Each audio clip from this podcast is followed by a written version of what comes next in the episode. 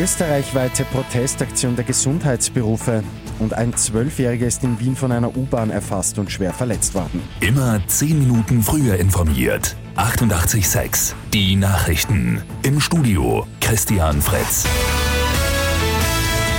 In den Gesundheitsberufen wird heute mit einer Protestaktion auf die aktuell angespannte Situation aufmerksam gemacht. Unter dem Motto 5 nach 12 will sich österreichweit um 12.05 Uhr das medizinische Krankenhauspersonal vor den Arbeitsstätten versammeln.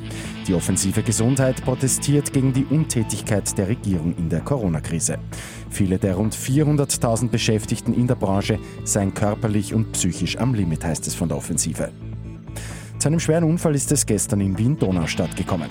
In der U-Bahn-Station Seestadt ist ein Zwölfjähriger von einer einfahrenden U-Bahn erfasst worden.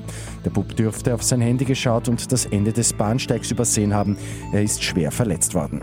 Der U-Bahn-Fahrer hat bei dem Unfall einen Schock erlitten und musste psychologisch betreut werden. In Wien ist gestern zum 83. Jahrestag der Novemberpogrome die Shoah-Namensmauer eröffnet worden. Auf 160 Steinelementen sind dort die Namen von 64.440 in der NS-Zeit ermordeten österreichischen Jüdinnen und Juden eingemeißelt.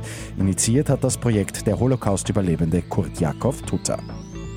Und der Hauptplatz in Ernstbrunn im Bezirk Korneuburg wird immer grüner. Die gute Nachricht zum Schluss. Im Zug der Neugestaltung wurden die Grünbeete und Flächen jetzt bepflanzt. 36 Linden, 7 japanische Kirschen und 656 Sträucher sind gesetzt worden. Mit 886 immer 10 Minuten früher informiert. Weitere Infos jetzt auf Radio 886 AT.